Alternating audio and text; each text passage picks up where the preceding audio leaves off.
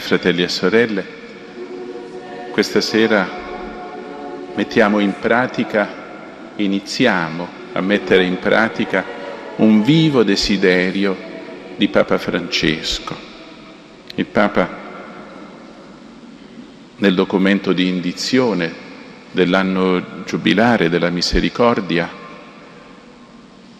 ha così scritto è mio vivo desiderio che il popolo cristiano rifletta durante il Giubileo sulle opere di misericordia corporale e spirituale.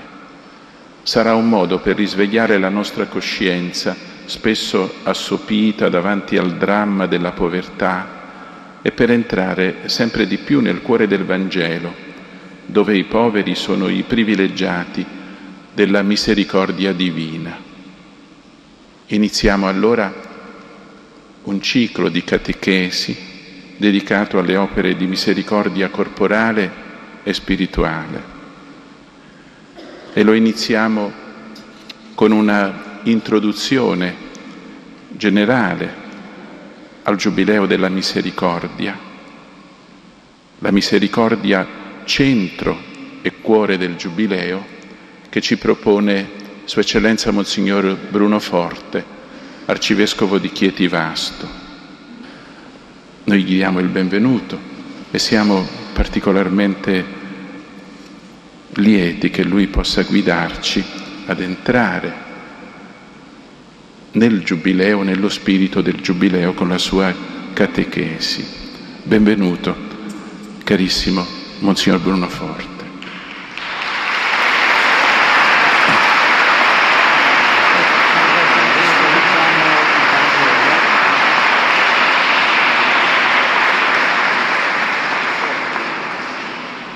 Ascoltate la parola del Signore dal Vangelo secondo Luca.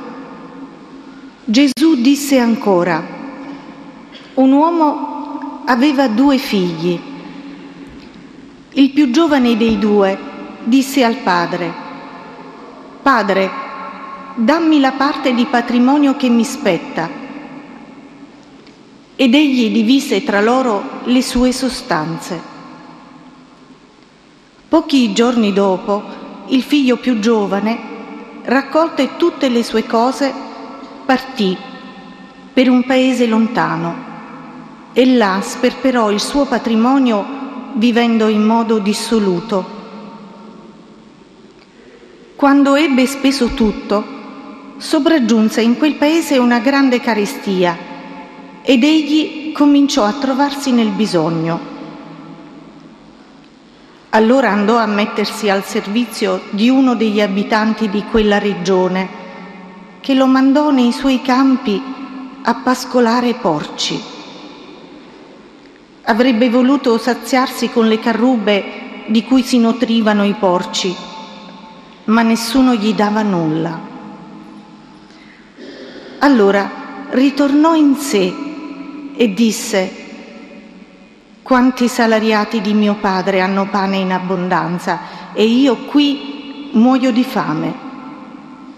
Mi alzerò, andrò da mio padre e gli dirò, Padre, ho peccato verso il cielo e davanti a te.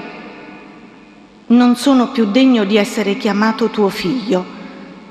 Trattami come uno dei tuoi salariati. Si alzò e tornò da suo padre. Quando era ancora lontano, suo padre lo vide, ebbe compassione, gli corse incontro, gli si gettò al collo e lo baciò. Il figlio gli disse, Padre, ho peccato verso il cielo e davanti a te, non sono più degno di essere chiamato tuo figlio. Ma il padre disse ai servi, Presto, portate qui il vestito più bello e fateglielo indossare. Mettetegli l'anello al dito e i sandali ai piedi. Prendete il vitello grasso, ammazzatelo, mangiamo e facciamo festa, perché questo mio figlio era morto ed è tornato in vita, era perduto ed è stato ritrovato. e cominciarono a far festa. Il figlio maggiore si trovava nei campi. Al ritorno, quando fu vicino a casa, udì la musica e le danze. Chiamò uno dei servi e gli domandò che cosa fosse tutto questo. Quello gli rispose, tuo fratello è qui e tuo padre ha fatto ammazzare il vitello grasso perché lo ha riavuto sano e salvo. Egli si indignò e non voleva entrare. Suo padre allora uscì a supplicarlo, ma egli rispose a suo padre, ecco, io ti servo da tanti anni e non ho mai disobbedito ad un tuo comando e tu non mi hai dato mai nemmeno un capretto per far festa con i miei amici. Ma ora che è tornato questo tuo figlio, il quale ha divorato le tue sostanze con le prostitute, per lui hai ammazzato il vitello grasso.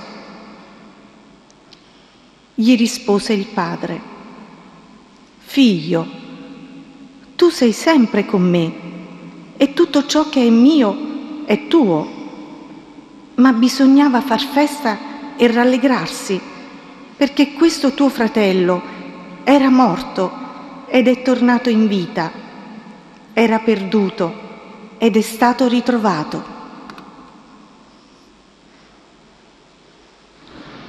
Buonasera.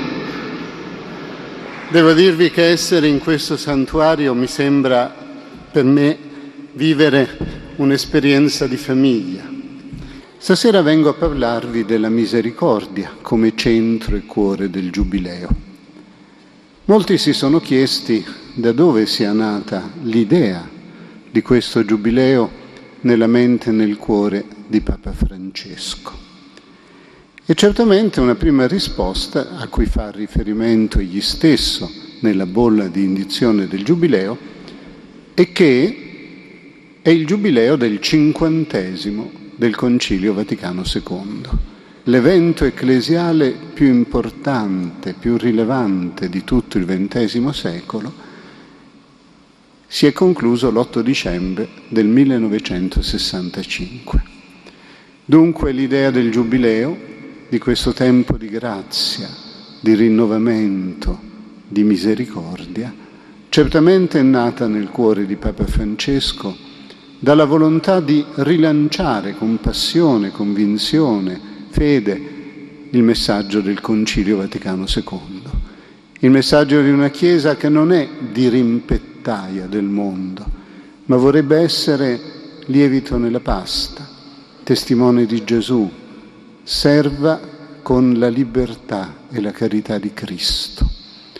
Ecco perché, come Papa Francesco fa osservare, questa Chiesa che sentiva la responsabilità di essere nel mondo il segno vivo dell'amore del Padre, sperimentava la misericordia infinita del suo Signore e sentiva che il suo dovere più grande è quello di testimoniare al mondo la tenerezza di Dio. Ebbene, sono allora, mi sembra, tre le ragioni per cui il Papa ha voluto un giubileo della misericordia. La prima ragione è che la misericordia è il cuore del Vangelo. Che cos'è il Vangelo? È il fatto, è l'annuncio che Dio ci ama, che Gesù è l'amore incarnato di Dio. Il Vangelo è la certezza che l'ultima parola non sarà la morte, ma sarà la vita, perché Dio ti ama e Dio ti ama per sempre. Dunque Egli non permetterà che tu sia separato da Lui a causa della morte. La seconda ragione di questo giubileo della misericordia mi sembra stia nel fatto che la misericordia è anche ciò che al centro del Novecento, uno dei secoli più tragici della storia, è stata l'oggetto di una singolare rivelazione di Dio. Sappiamo che questo secolo, il Novecento, è stato un secolo di straordinaria violenza. A motivo delle guerre mondiali, dei genocidi, pensate alla Shoah o tutti gli altri genocidi, alla fine del secolo un terzo dell'umanità di inizio secolo era stata sterminata dalla violenza di altri uomini. Dunque un secolo per certi aspetti perfino tragico, drammatico.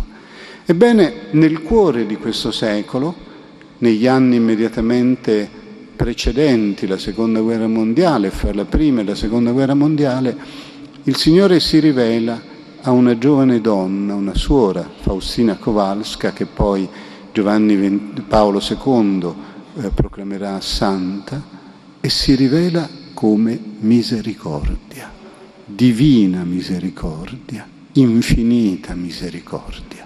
L'umanità non si salverà dalle atrocità della guerra, degli odi, delle pulizie etniche, per altra via che quella del perdono, ricevuto e donato, richiesto ed offerto. Io non esito a dire che noi siamo fatti per amare, che la nostalgia più profonda del nostro cuore è quella di sentirci amati, accolti da qualcuno che ci voglia bene senza motivo, gratuitamente, a fondo perduto. Siamo tutti dei mendicanti di misericordia, questa è la verità. La nostalgia profonda del nostro cuore va in questa direzione. Ebbene, annunciare la misericordia, proporla a tutti, questa è l'unica cosa che veramente dobbiamo fare perché è la misericordia che salverà il mondo.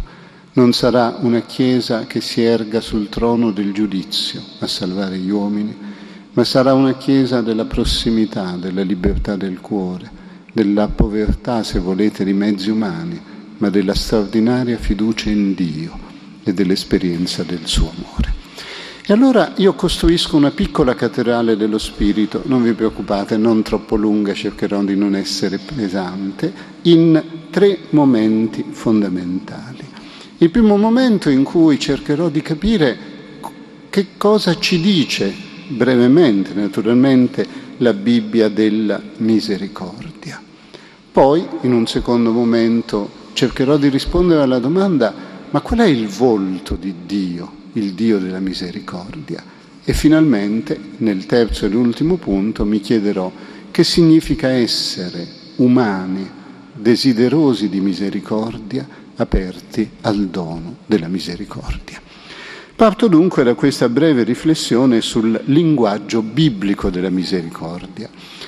Eh, come ben sapete, la Bibbia è scritta in due lingue originarie, l'ebraico e il greco. Ora, queste due lingue non potrebbero essere più differenti fra di loro. Perché? Perché l'ebraico è una lingua povera di vocaboli. Pensate che l'ebraico biblico ha soltanto 5.750 vocaboli. Ora, una lingua normale ce n'ha fra gli 80 e i 100.000, le lingue moderne. Dunque l'ebraico ha poche parole per dire le cose. Come fa a dirne tante? Tanto che nei salmi, per esempio, c'è tutto il campionario dei sentimenti umani. O nella Bibbia del Primo Testamento c'è l'intera storia della salvezza. La risposta è molto semplice. La lingua santa, Leshon HaKodesh, come si dice in ebraico, in realtà parla attraverso immagini, metafore, racconti. Come dire, per essere semplice, Mentre le nostre parole evocano concetti, idee, le parole ebraiche evocano racconti, esperienze. Potremmo dire che ogni parola è un racconto, no? è un'esperienza vissuta. Allora, alla luce di questo, perciò è straordinario l'ebraico biblico, alla luce di questo accostiamo le due parole attraverso cui in ebraico si dice misericordia. La prima parola è rachamim, letteralmente significa grembo materno, viscere materne. Guardate com'è bello. Abbiamo detto che la, ogni parola ebraica è un racconto, una storia. Allora qual è la storia che si ascolta ascoltando questa parola rachamim? È la storia di una creatura che viene concepita nella notte di un grembo e nel buio di quel grembo tutto riceve per diventare persona umana. Ecco che cos'è in ebraico la misericordia. È un amore a fondo perduto, un amore che ci trasforma il cuore e la vita, un amore che esprime la tenerezza e la compassione di Dio. Come dice il profeta Geremia, il mio cuore si commuove per lui e sento per lui profonda tenerezza. Ecco allora la prima parola, il primo racconto. La misericordia è questa storia di amore infinito che riguarda ognuno di noi. Dio ci ama per il solo fatto che esistiamo. Pensate a una sola conseguenza. E allora i nostri peccati Adesso dico una cosa un po' forte, ma che cosa sono i nostri peccati davanti alla misericordia di Dio? Guardate bene, non vi sto dicendo allora pecca pure perché tanto c'è la misericordia, vi sto dicendo un'altra cosa. Dio ci ama più fortemente di ogni nostro possibile peccato. Allora è chiaro che se il tuo rapporto con Lui è un rapporto d'amore, tu non vorrai peccare, preferirai morire piuttosto che essergli gravemente infedele. Ma è anche chiaro che qualunque peccato tu avessi compiuto, se solo in te si apre il desiderio del perdono, Dio è pronto ad accoglierti a fare festa, come ha fatto festa al ragazzo che si era giocato tutto. L'altra parola che in ebraico dice l'amore di misericordia è chesed. Quest'altra parola significa un'altra cosa, significa un amore deciso, un destinarsi all'altro.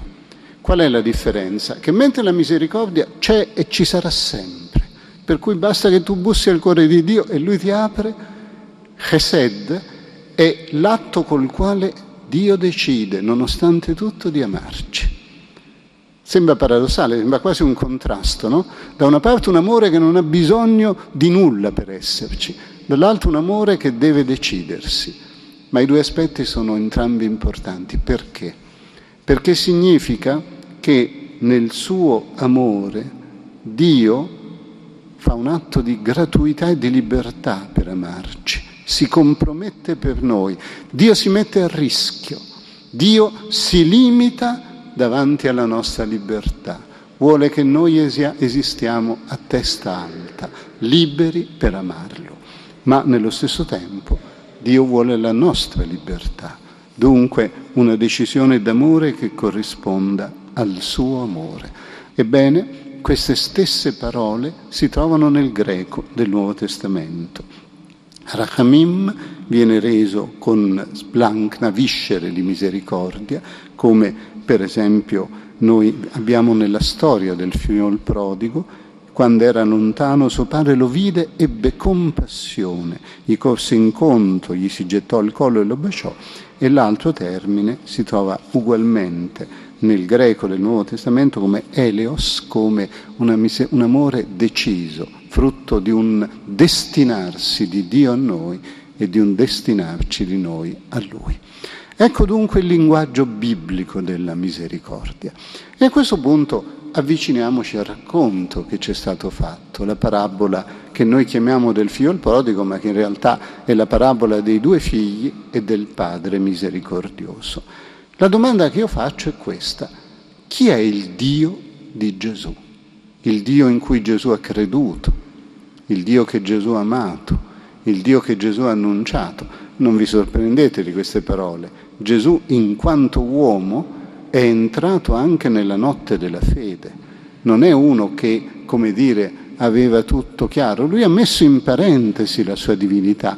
Dice la lettera ai Filippesi, e Keinosen annientò la sua divinità in qualche modo per essere uno di noi. Quindi Gesù ha avuto fede. Un grande teologo del Novecento, più di 50 anni fa, Ansus von Balthasar, scriveva un saggio sulla fede di Gesù la cosa fece rizzare le orecchie ai custodi della fede, ma in realtà egli diceva una cosa sacrosanta, che Gesù, come dice la lettera agli ebrei, è l'archegostes pisteos, è colui che prima di noi ci precede nella lotta della fede e perdutamente si affida a Dio.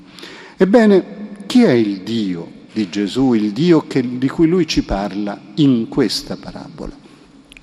La storia è semplice, un padre, due figli.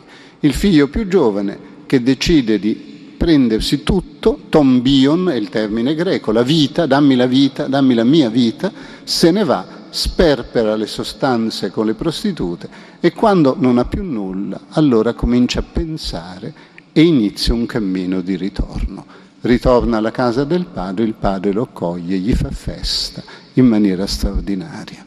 In realtà questo racconto non è che una parola ebraica. Vi ho detto prima che l'ebraico è una lingua in cui ogni parola è un racconto.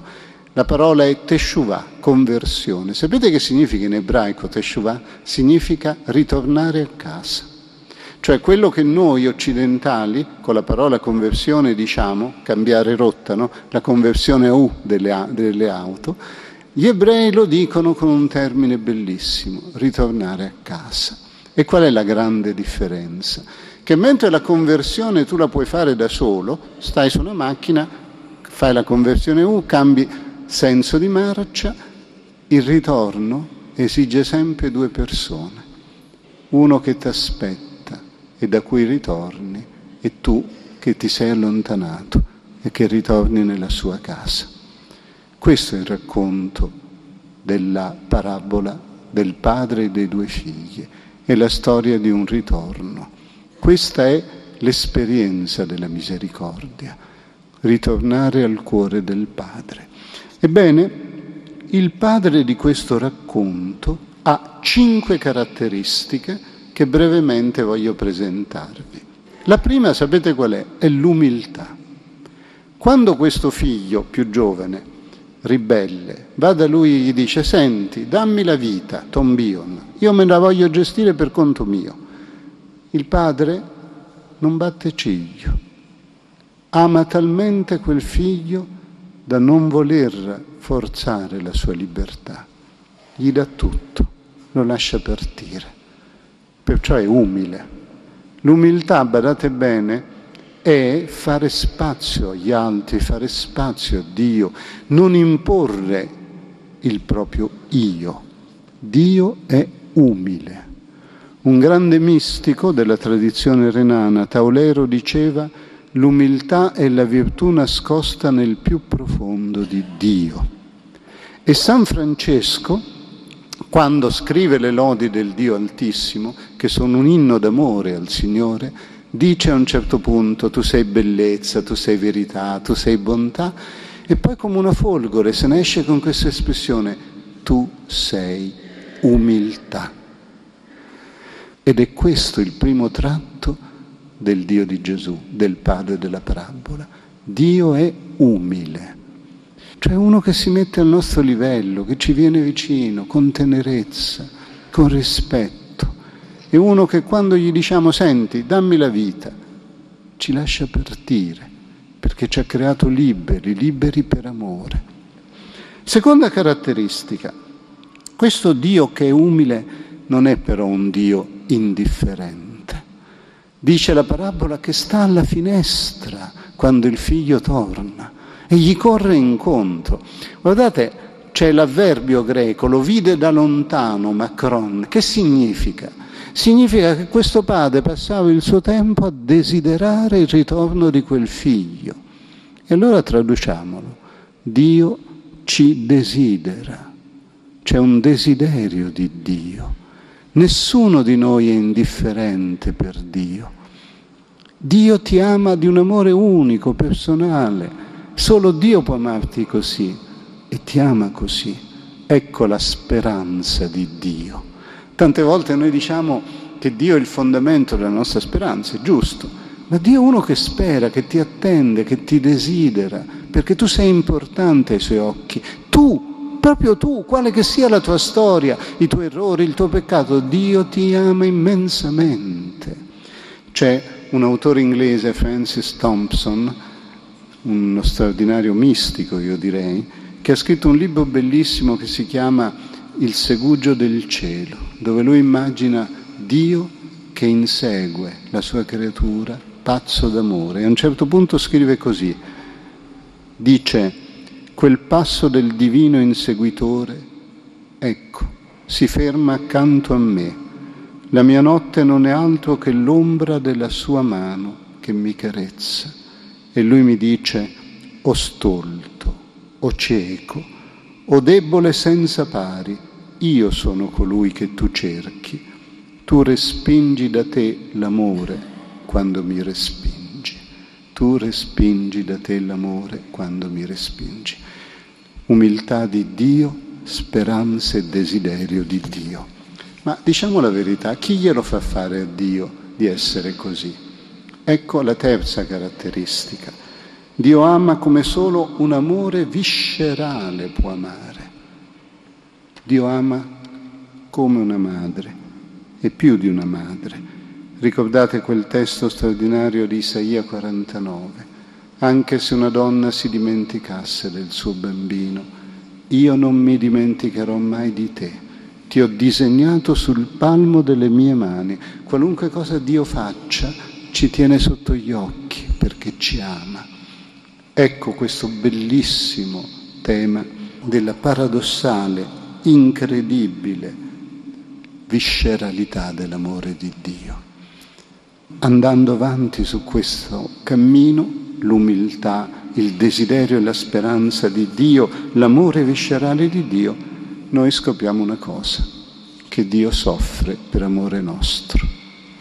Anche questo è un tema scandaloso, no? ma come Dio può soffrire? Ma che razza di Dio è questo? Eh, noi vogliamo insegnare a Dio il suo mestiere, no? Dio deve essere impassibile, se no che Dio è? Mica un Dio serio, un Dio che soffre. Ebbene, il Dio di Gesù è un Dio che soffre, che soffre. Ma perché soffre? Scusate, avete mai visto una persona che ami veramente e che non ha mai sofferto? L'amore porta con sé il dolore. Dice l'imitazione di Cristo, sine dolore, non vivitur in amore. Vedo dei giovani, non vi spaventate, perché l'amore esige il dolore, ma senza questo dolore l'amore non sarebbe vero, bello, trasformante com'è. Ogni vero amore implica un prezzo d'amore, è qualcosa di straordinario questo. E Dio soffre di questo amore. Dio soffre non perché è limitato, si è autolimitato per amore nostro ha accettato di fare spazio alla nostra libertà. Dunque la sofferenza di Dio non è che l'altro nome del suo amore. E badate, questo lo dicevano i concili, Deus passus est, Dio ha sofferto, unus de trinitate passus est. E lo ha ripetuto con grande coraggio, sapete chi? Giovanni Paolo II, nelle sue encicliche su Dio soprattutto in quella sullo spirito. Io vi leggo una frase che è troppo bella. Lui dice, la concezione di Dio come essere perfettissimo esclude certamente da Dio ogni dolore derivante da carenze o ferite, ma ascoltate, nelle profondità di Dio c'è un amore di padre che dinanzi al peccato dell'uomo reagisce fino al punto di poter dire soffro, sono pentito.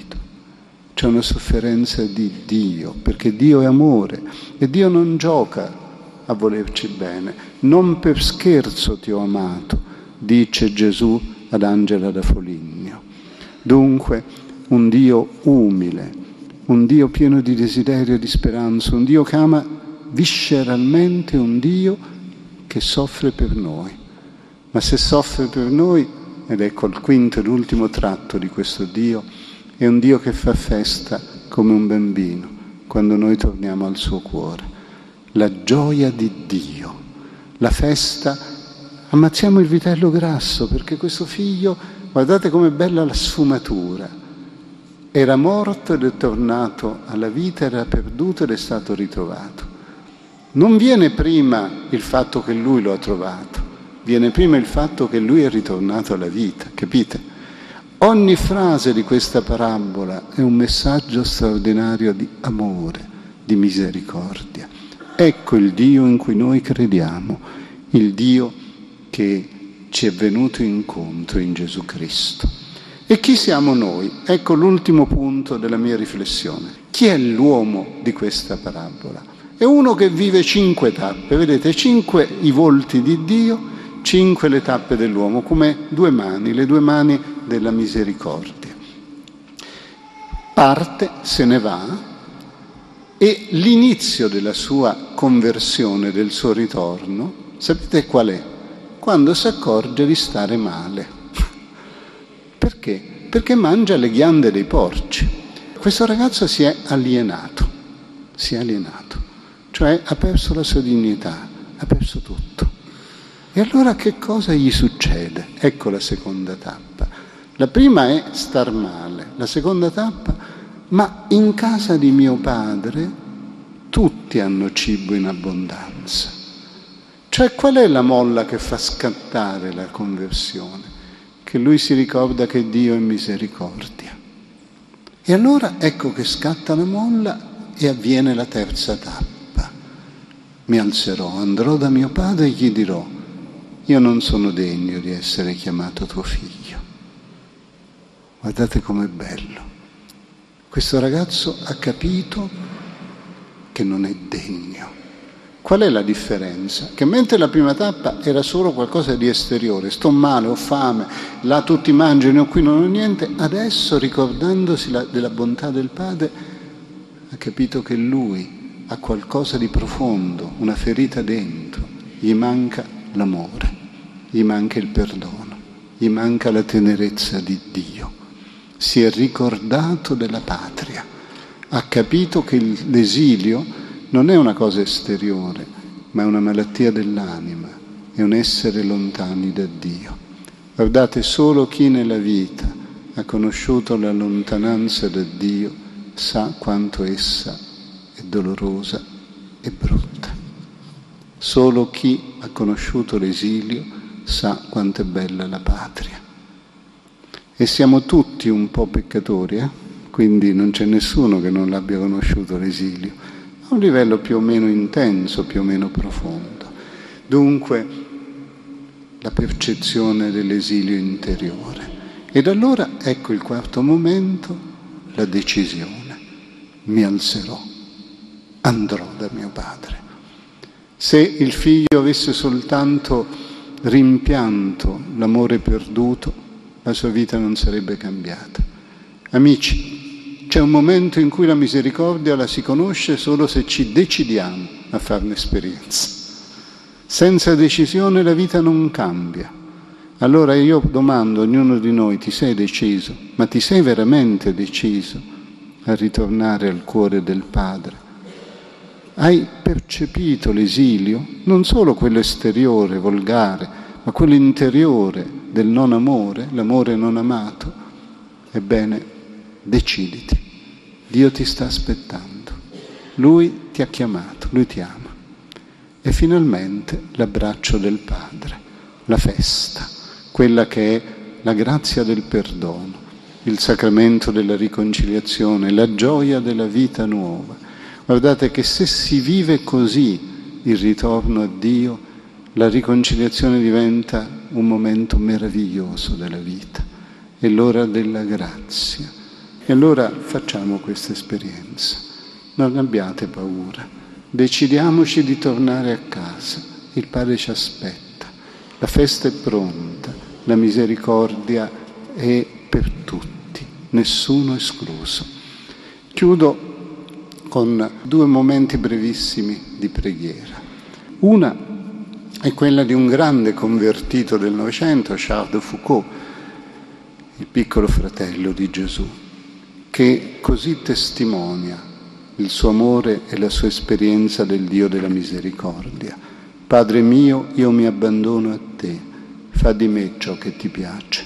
Qualunque cosa tu faccia di me ti ringrazio. Sono pronto a tutto, accetto tutto, purché la tua volontà si compia in me e in tutte le tue creature. Non desidero nient'altro, mio Dio. Rimetto la mia anima nelle tue mani te la dono, mio Dio, con tutto l'amore del mio cuore, perché ti amo ed è per me un'esigenza d'amore il donarmi e rimettermi nelle tue mani senza misura, con una confidenza infinita, perché tu sei il Padre mio. E l'altra preghiera è un'invocazione a Maria, Madre di Misericordia, con la più antica preghiera cristiana che ci sia pervenuta. La conoscete, il Subtuum Presidium, che dice sotto la tua protezione cerchiamo rifugio, Santa Madre di Dio. Non disprezzare le suppliche di noi che siamo nella prova. ma liberaci da ogni pericolo, o Vergine gloriosa e benedetta. Madre di misericordia, prega per noi. Grazie.